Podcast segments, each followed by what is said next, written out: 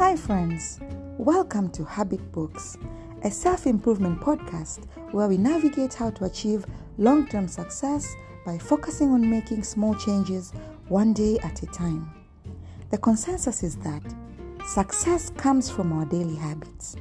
And so I'll be reading from some of my favorite self help books like Atomic Habits, The Compound Effect, Ego is the Enemy, just to name a few.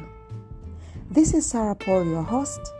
Let me welcome you with my favorite mantra All big things come from small beginnings.